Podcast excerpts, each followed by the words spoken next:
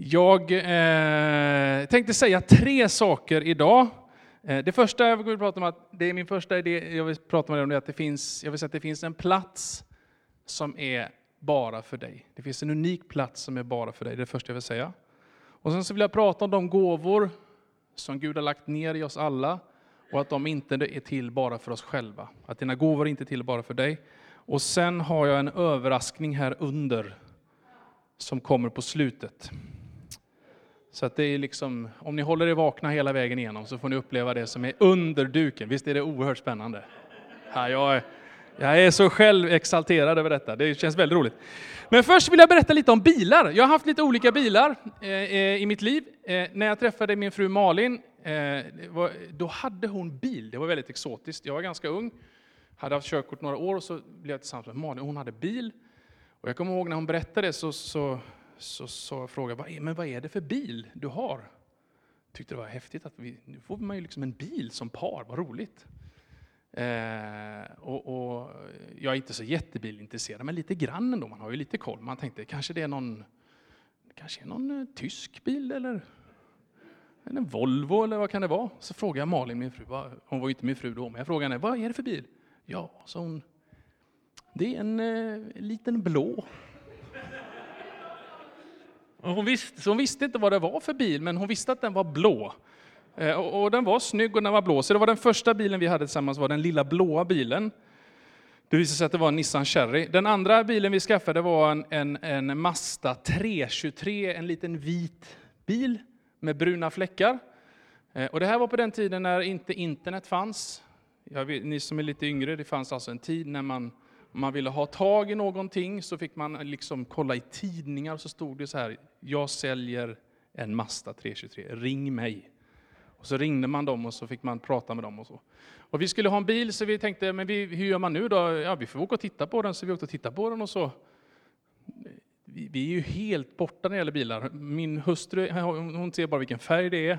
Och jag, jag är född med tummen utanför, liksom, jag, vet inte, jag har knappt tumme i handen. Så vi går runt, sparkar lite på däcken, ni vet, rycker i någon spak. Och så tittar vi på varandra och så säger vi ja, nej men vi tar väl den då. Åker hem och inser först när jag kommer hem att man kanske skulle öppnat och tittat under motorhuven i alla fall, för att se hur det såg ut.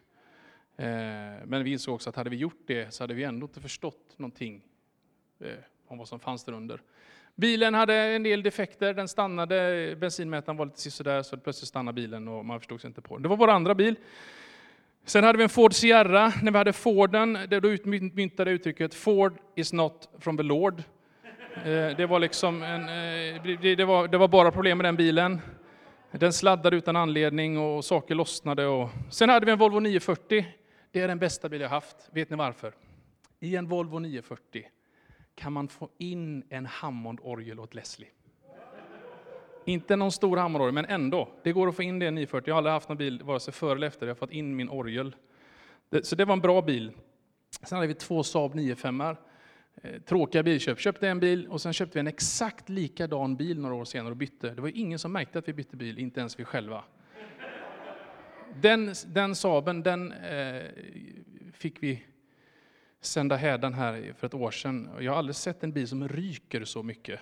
Eh, när vi startade bilen så kom det som en, Lützendimma ut över hela området där vi bodde. Och, eh, ja, nej, det, var en, det, var en, det, var en, det var ingen höjda bil.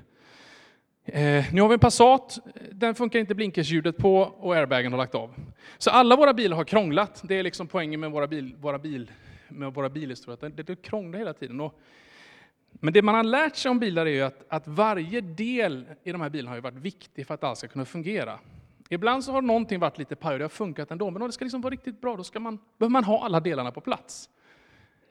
Tar man bort ratten, svårt med bil. Eh, svårt, svårt att styra, svårt att köra, det, det, det, blir inte bra. Har man ingen radio i bilen, det kan bli lite tråkigt. Utan luft i däcken har det visat sig också att det går lite trögt framåt. Funkar inte lamporna, blir det mörkt på kvällen, man ser inte vart man ska någonstans. Får man fukt i fördelardosan, inte bra. Avgassystem har jag bytt några stycken också. De, när man inte har de funkar då är det bullrigt. Och, ja, men man, de olika delarna i en bil behöver fungera i synk för att allting ska vara bra. Eller tänker jag på som i ett lag. Färjestad, hur går det för Färjestad egentligen? Är det någonting vi kan prata högt om eller är det, har vi lämnat det? Vi har lämnat det.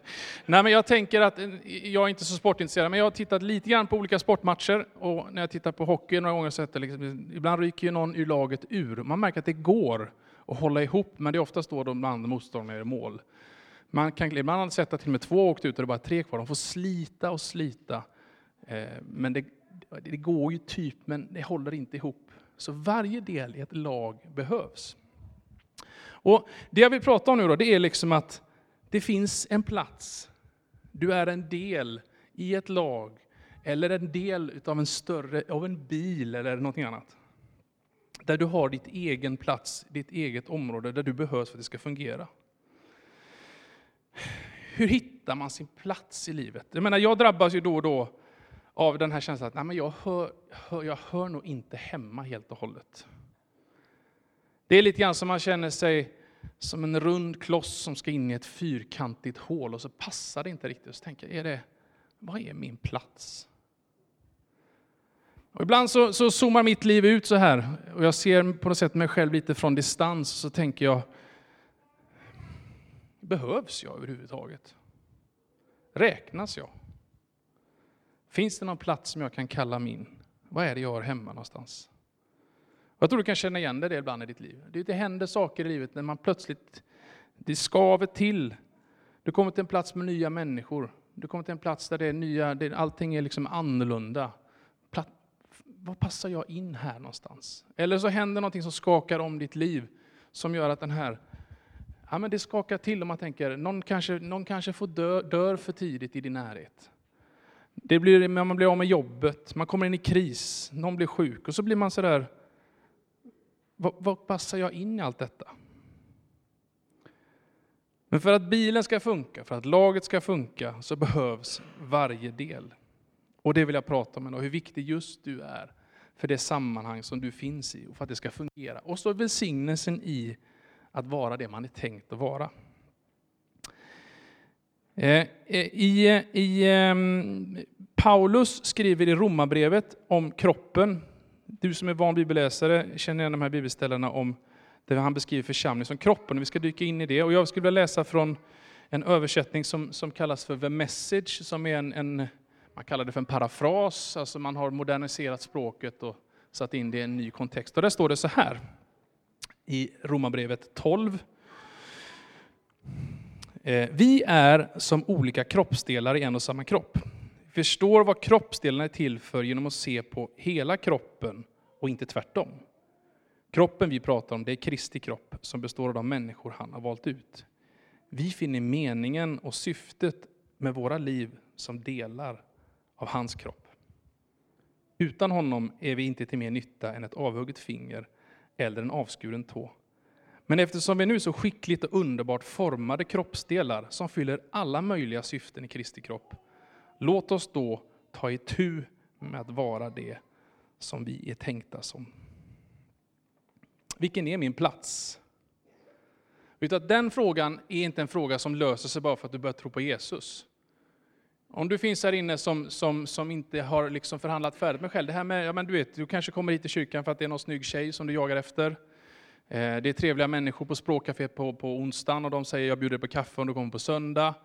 Eh, eller du liksom trevar dig fram. Eh, låt mig säga att, att lämna sig lite Jesus, det är en grundbult för, för livet. Men frågan om, om plats, den kvarstår på många sätt. Det är en livsfråga för mig som kristen också. Vad ska jag göra mitt liv och min tid här på jorden? Men det som är, det som är fantastiskt med att få tro på Jesus, att då har jag en grund i mitt liv. Då har jag en världsbild där Kristus är i centrum, och han är min, min, fasta, min fasta punkt, han är min grund. Han är ett hopp för min framtid. Det som ligger framför är liksom inte dolt på det sättet, utan jag kan lita på att Jesus har min framtid i sikte. Han har förlåtit mig för det, det som finns i mitt förflutna, som är som är, som är, som är sårigt och mörkt, det som kallas synd. Och han ger mig ett nytt livsmening här idag. Så den basen, att få tro på Jesus, det är liksom grunden för att hitta, tänker jag, den plats man är tänkt att vara i. Så den djupa insikten om att du är älskad av Gud och skapat i gemenskap med honom. Det är på något sätt grundbulten i att hitta sin plats i livet. Jag sjöng ju förut, eh, helt innesluten av din kärlek. Trots mina fel, min brist, så älskar du mig.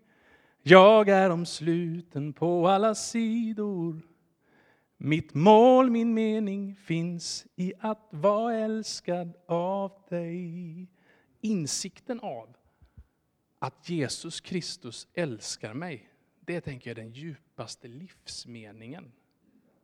Hur ska man veta vad som är liv? Vad är meningen med livet? Är det att vara lite extra snäll och samla lite pengar och hjälpa gamla damer över gatan och hjälpa grannen med att klippa gräsmattan och vara allmänt god? Nej, det är inte livets mening. Livets mening är att inse att Jesus Kristus, han älskar dig. Och att få vila i den insikten, där har du grundbulten. Så den, om du finns här idag som inte har liksom sagt ja till det än i ditt liv, så skulle jag säga att där har du startpunkten för liksom ett fantastiskt liv med Jesus. Förlåt för förflutna, hopp här och nu och en framtid som är ljus och lång, sjunger vi en del gamla sånger. Den behöver du hitta, tänker jag. Men även när man, när man, när man har eh, tagit emot Jesus och har den insikten, så dyker ändå frågan upp, men vad är min plats då? Och det är det som Paulus hakar i här i Romarbrevet, när han pratar om kroppen. Eh, så insikten om att man älskar Gud, det står i Fesebrevet. Välsignad är Herre Jesu Kristi Fader, han har utvalt oss. Den finns bibelordet här på vägen. Det var det som jag sjöng förut. Det är grundbulten. Men meningen och syftet med våra liv finner vi som delar i hans kropp, säger Paulus i Romarbrevet. Så vilken del i kroppen är du? Vilken del av bilen är du? Vilken plats är din i laget, i teamet? För om det är så att det som Paulus skriver stämmer, att vi hittar livsmening i att vara en del i Kristi kropp, men då vill man ju veta.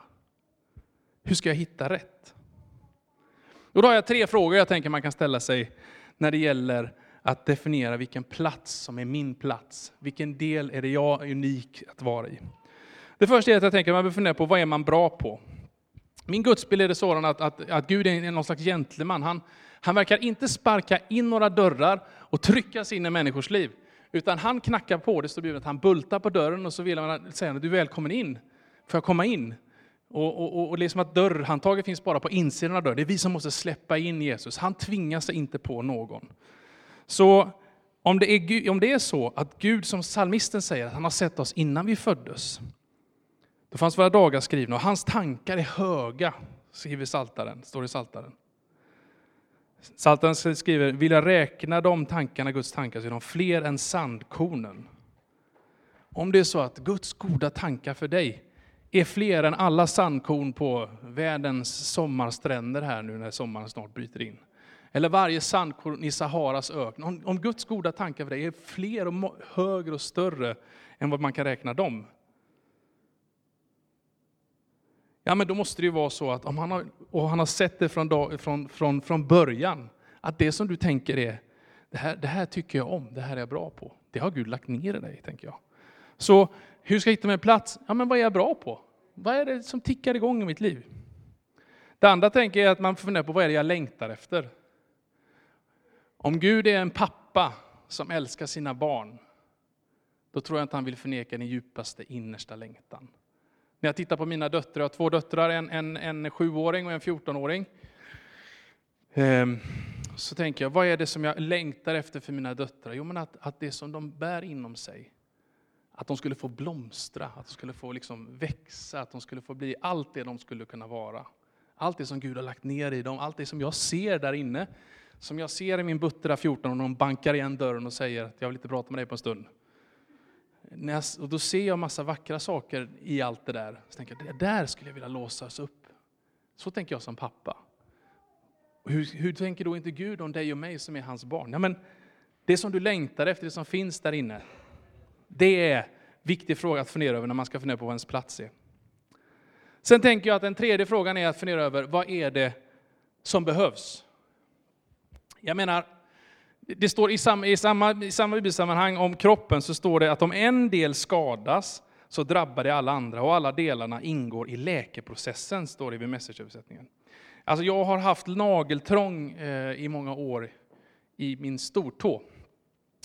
nageln är ju, den är ju död i allt väsentligt. en nagel. Man kan ju klippa i den och det gör inte ont. Ändå så har det varit så att den har vuxit ner då någon millimeter av det ner i köttet på, på, på min tå och så har det varat sig så gör det jätteont. Och det gör att då börjar jag vinkla in foten så här, försöker kompensera när jag går, så går jag, då börjar jag gå lite snett. Och när jag går lite snett, då får jag ont här i, i ryggen. Och när jag får lite ont i ryggen, då börjar jag liksom greja med axlarna. Och då får jag plötsligt ont i, i nacken. Och sen ska jag lägga mig på kvällen i sängen och då gör det ont på alla möjliga ställen. För att det är en liten bit nagel som tränger sig ner i min stortå. När en del av kroppen lider, så lider hela kroppen. Så vad är det som behövs då? Ja, klipp av nageln skulle man säga i det här läget. Men alltså, det kan man fundera över när det gäller, vad är min plats och min gåva? Men om jag ser ett behov, någonting som behövs, om du kan se det, så kan det vara så att din plats är att fylla det behovet. Ja, det finns inte i min djupaste längtan. Jag tror att din djupaste längtan är mycket större än, än det som finns djupt inom oss. Det är inte små saker, det är stora, breda, varma saker som, fyll, som fångar många saker. Så fundera över, vad är du bra på? Vad längtar du efter och vad behövs? Det är tre frågor att ställa, ställa sig när man, när man ska hitta sin plats i Guds rike. För det finns en plats bara för dig. Det finns en unik plats i laget. Du är en unik del av att bilen ska fungera. Du är en unik del i kroppen för att den ska kunna fungera. Vad är jag bra på, vad längtar jag efter och vad behöver jag? Det är det första jag vill säga. Det finns en plats som är unikt din. Det andra är, är att Paulus skriver i både Romarbrevet 12, där vi hämtar den här texten som jag läste i början, och i Korint, första Korintierbrevet 12 som har, talar om ungefär samma sak, det här med kroppen. Så börjar han tala också om en mängd gåvor som Gud ger oss. Och när Paulus talar om gåvor, då är det liksom, ibland talar vi om, eh, när vi pratar i kyrkan detta, då, då dyker det upp, eh, det, det kan uppfattas som lite andligt komplicerat ibland. Men Paulus han radar upp både högt och lågt när han listar upp i de här två breven. Han pratar om att det är andliga gåvor att ge goda råd, att ha ett klart förstånd, att ha en orubblig tillit. Sen talar han om att man har förmåga att bota sjuka, utföra underverk, förkunna, skilja mellan olika slags andar, tungomålstal och tolka det. Han pratar också om att trösta, förmana, uppmuntra, frikostigt ge, tjäna nitiskt och hjälpa till. Och när jag tänker på de här gåvorna så inser jag att, att de, när Paulus talar om gåvorna där så tänker jag att det handlar inte om att en gåva inte till för sig själv. Och där tänker jag på kroppen. Om, om handen skulle vara till bara för sig själv, och det händer någonting med handen, det börjar klia på min hand, och handen den är för sig själv. Har ni försökt klia er hand med er hand någon gång? Ja, men det är ju oerhört svårt. Här kanske lite i mitten, men skulle det börja klia här på uppe på? Jag vet inte. Någon typ av cirkus. Och då inser man när man funderar på det att ingen kroppsdel agerar någonsin för sin egen, för sin egen räknings skull. Benen förflyttar mig någonstans för att jag ska kunna ta någonting med mina händer som mina ögon har sett, som riktar in mig. Så att jag ska kunna få tag i någonting som jag kan, som jag kan, som jag kan kanske äta och som gör att min mage blir mätt. Ingen kroppsdel klarar av att, av att liksom tillfredsställa sig själv. Utan varje del behöver den andra för att få någonting gjort. Och den klarar sig inte själv. Så den gåva som du har, det Gud har gjort, lagt ner i dig, det som du är duktig på, det som du längtar efter, det är behoven som du ser, de handlar aldrig om dig själv och din gåva, utan det handlar alltid om resten av kroppen. Så det är inte för din egen skull du har fått det. Det står i Romarbrevet 12 och 4, för vi, liksom vi är en enda kropp med många lemmar, alla med olika uppgifter, så utgör vi fastän många en enda kropp i Kristus. Men var för sig är lemmarna till för varandra. Och så säger Paulus, därför ber jag er, frambär er själva som ett levande och heligt offer som behagar Gud. Det ska vara er andliga gudstjänst. Var för sig är lemmarna till för varandra. Så du har fått en gåva som är unik din, din egen plats. Den är inte till för dig själv. Den är till för resten av kroppen. Och då sitter man och tänker, ja, jag vet inte om jag har så mycket till gåva. Det känns inte så det känns inte så stort. Sam han går upp här vecka efter vecka, öppnar Bibeln och liksom uttyder ordet. En del människor är duktiga på att spela eller sjunga. Det verkar vara Det kan jag inte ens begripa hur någon kan göra. Och, och Dan, han verkar ju vara fantastisk. Han får ordning på ekonomin och jag vet inte, jag är ju jag vet inte om min gåva, jag har någon liten grej kanske, men den känns ju inte sådär, sådär mycket att ha. Jag känner mig ganska liten. Och det jag drömmer om och längtar efter, det, det är liksom inte, det är inte tänkt för det stora offentliga, det dolda. Och då, det är så spännande den här bibeltexten när Paulus skriver vidare. Att vi sätter ju så mycket fokus på det som är på utsidan. Ni vet, vi gick upp i morse, flera av er duschade, tack och lov. Eh, några av er har liksom fixat till lite extra färg på, på kinderna och läpparna. Och, och jag har kammat mig. Och, och du vet, man, man lägger mycket energi på det här som är på utsidan utav kroppen. Och så kan det vara när vi tittar in i Kristi kropp, i Guds rike, i församlingen också. Att det är lätt att titta på det som syns hela tiden. De som talar, de som sjunger, de som träder fram, de som leder något möte, eller de som ryter till lite i något annat sammanhang, eller de som leder en grupp. Eller vet. Det är lätt att vi sätter fokus på det. Men sanningen är att när du tittar på kroppen, allt det här på utsidan som syns, det är ju, det bärs ju upp av någonting på insidan, som aldrig syns.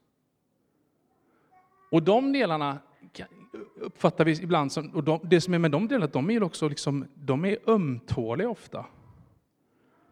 Det står i första Korinthierbrevet 12 att nu har Gud gett varje enskild plats, eh, varje enskild del i kroppen den plats han vill ha och så vidare. Och så fortsätter, fortsätter det ner, så står det i en bit ner, Eh, de delar av kroppen som vi inte tycker är fina, de gör vi så mycket finare. De delar vi skäms för omger vi med så mycket mer större anständighet, något som anständiga inte behöver.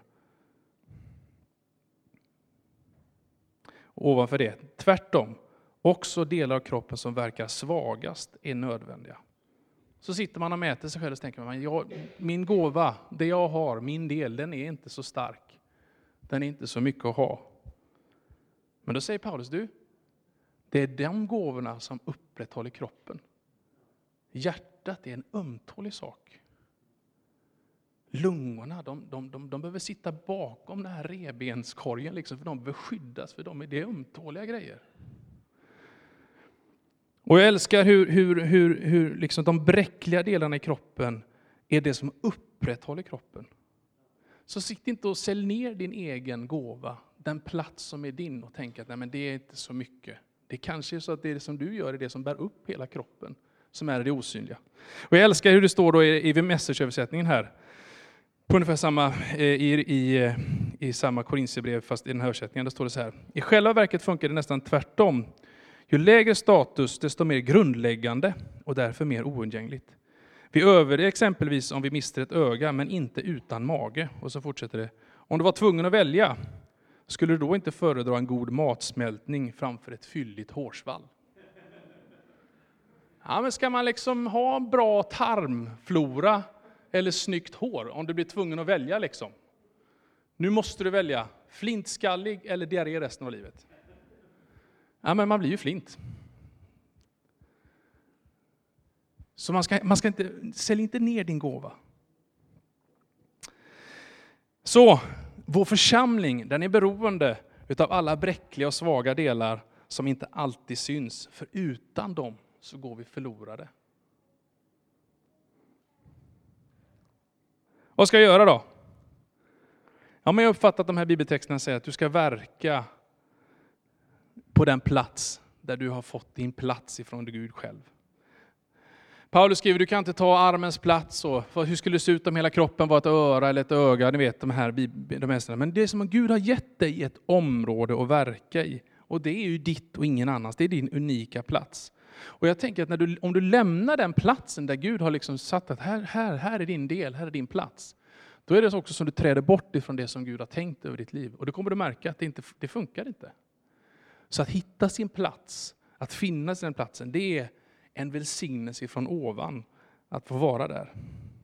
Du kan inte vara allt för alla och göra allt på alla områden. Det är inte Guds plan, utan du ska verka det område som Gud har gett dig. Så på det sättet så finns det en begränsning i våran gåva. Det är som att men du har fått ett område att verka i. Det jag tänker om det, det är att jag tror inte att du har fått ett så, så litet område, jag tror att du har fått ett viktigt område. Vi ibland tenderar att tänka, ja, men det, det, vi, man gör ju det Jag har förstått att det här är en uppgift, eller det här är någonting som jag kan göra. Ja, men jag gör det liksom minsta möjliga. Då kommer det funka. Minsta insats för att det ska ändå lösa sig. Jag tror det finns en, om, en annan princip som handlar om att göra det mesta möjliga i alla lägen. Och att det är då som det händer någonting i våra liv. Du vet när du tar chansen att göra det mesta möjliga av det, bara det lilla så växer det och sväller och expanderar och blir någonting stort. Oavsett vilken gåva det är. Var den bästa världen, var den bästa musikern, var den bästa predikanten, var den bästa gästfria människan, var den bästa grannen. Gör det mesta möjliga. Ja, men det är inte möjligt att göra så här mycket. Nej, men det är okej. Okay. Men det mesta möjliga, vad är det då? Ska du att sträcka sig till den platsen där man gör det mesta möjliga kontra den minsta möjliga principen. Och då skriver Paulus i Romarbrevet 12, eh, står det så här, men eftersom vi nu så skickligt och underbart formar kroppsdelar så fyller alla möjliga syften i Kristi kropp. Låt oss då ta itu med att vara det vi är tänkta som. Alltså låt oss göra det här nu då. Hur gör vi det då? Jo, utan att jämföra oss med varandra, utan att blänga avundsjukt eller högfärdigt, se ner på varandra och utan att vara låtsas vara något som du inte är. Jaha, jag har fått en gåva, jag har en unik plats, vad ska jag göra nu? Ja, ta itu med det bara. Dra igång. Är det det här jag är bra? Ja, men det är det här som jag är bra på, verkar det som. Det är det här som finns i min, någonstans i min, i min längtan och det här är behovet jag ser. Vad ska jag göra nu då? Vad ska jag göra? Jo, jag måste nog be. Nej, du måste inte be. Ta tag i det bara. Hur då då? Ja, säger Paulus. Sätt igång. Jämför inte med någon annan, det är ingen idé. För du har ju en unik plats, en unik gåva, ingen kan göra det du kan. Och de andra som är runt omkring dig och som lyckas bra, eller, du, vet, du behöver inte blänga avundsjukt på dem. Varför går det så bra för henne? Varför går det så bra för honom? Och du, när det går lite bättre för dig och du lyckas, då ska du inte heller högfärdigt titta ner på någon annan som det verkar gå sämre för, säger Paulus. Och så låtsas inte vara något du inte är. Det funkar i alla fall inte. Du har en unik gåva, en unik plats. Det är vår gudstjänst att göra det som Gud har tänkt. Och det ger harmoni åt kroppen. Det ger harmoni åt dig och din plats, men det är också harmoni åt vår kropp som församling och Guds rike. När var och en hittar sin plats och verkar i sitt område. Då blir kroppen hel och den blir ett fullständigt tempel för den helige Ande.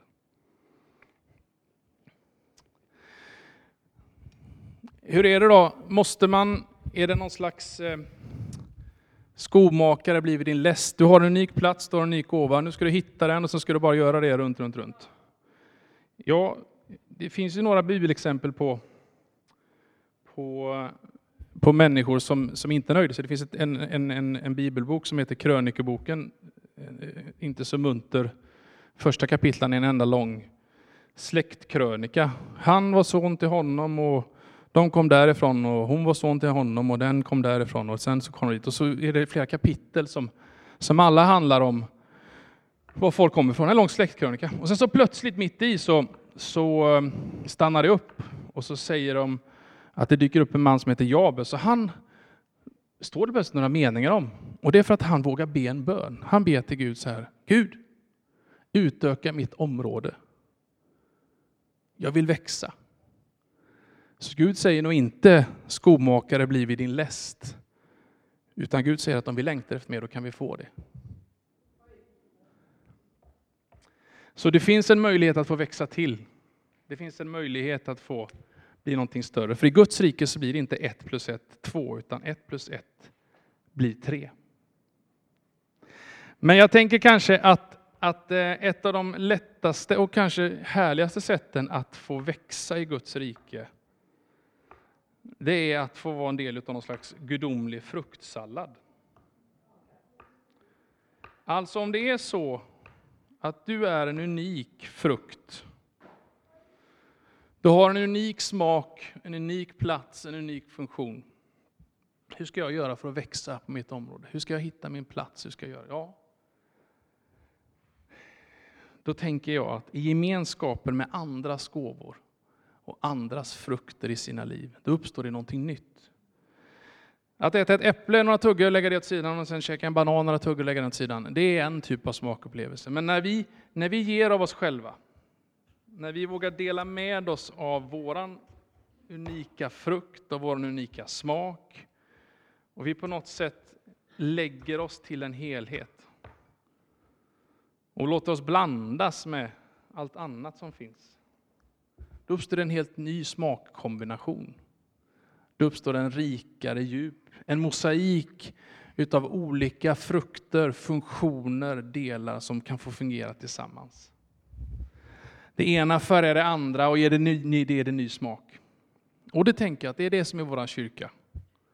Det här är inte en plats för några perfekta människor, för andligt starka eller för de som kan allting eller lyckas i allting. Utan det är en plats för dig oavsett vem du är, oavsett var du finns.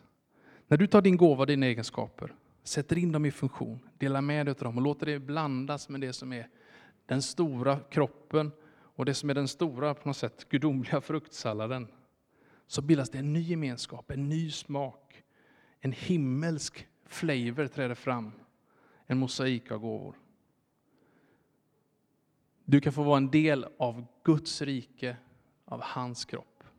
Han säger att du är unik och fantastisk, jag har en plats för dig. Utan det kommer det inte funka. Han säger att du har en unik, en unik smak, en unik frukt i ditt liv. Och när du ger den tillsammans med andra, då uppstår någonting som inte skulle hända någon annanstans. Det är mitt rike. Det är någonting stort, det är någonting vackert, det är någonting smakrikt. Ska vi be tillsammans?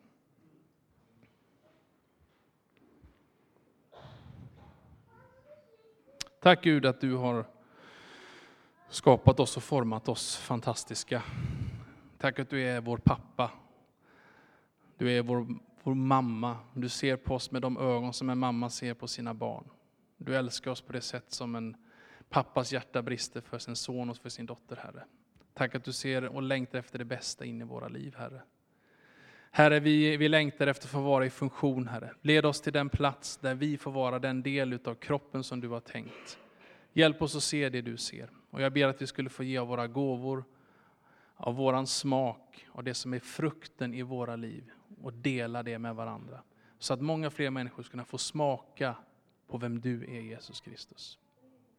Så ber jag för avslutning av vår gudstjänst, Herre. Helige Ande, vi bjuder in dig nu i de här sista skälvande minuterna av vår gudstjänst. Helige Ande, vi räknar med din närvaro nu när vi, när vi lovsjunger och när vi tillber. Kom och gör det som du vill. I Jesu namn vi ber. Amen.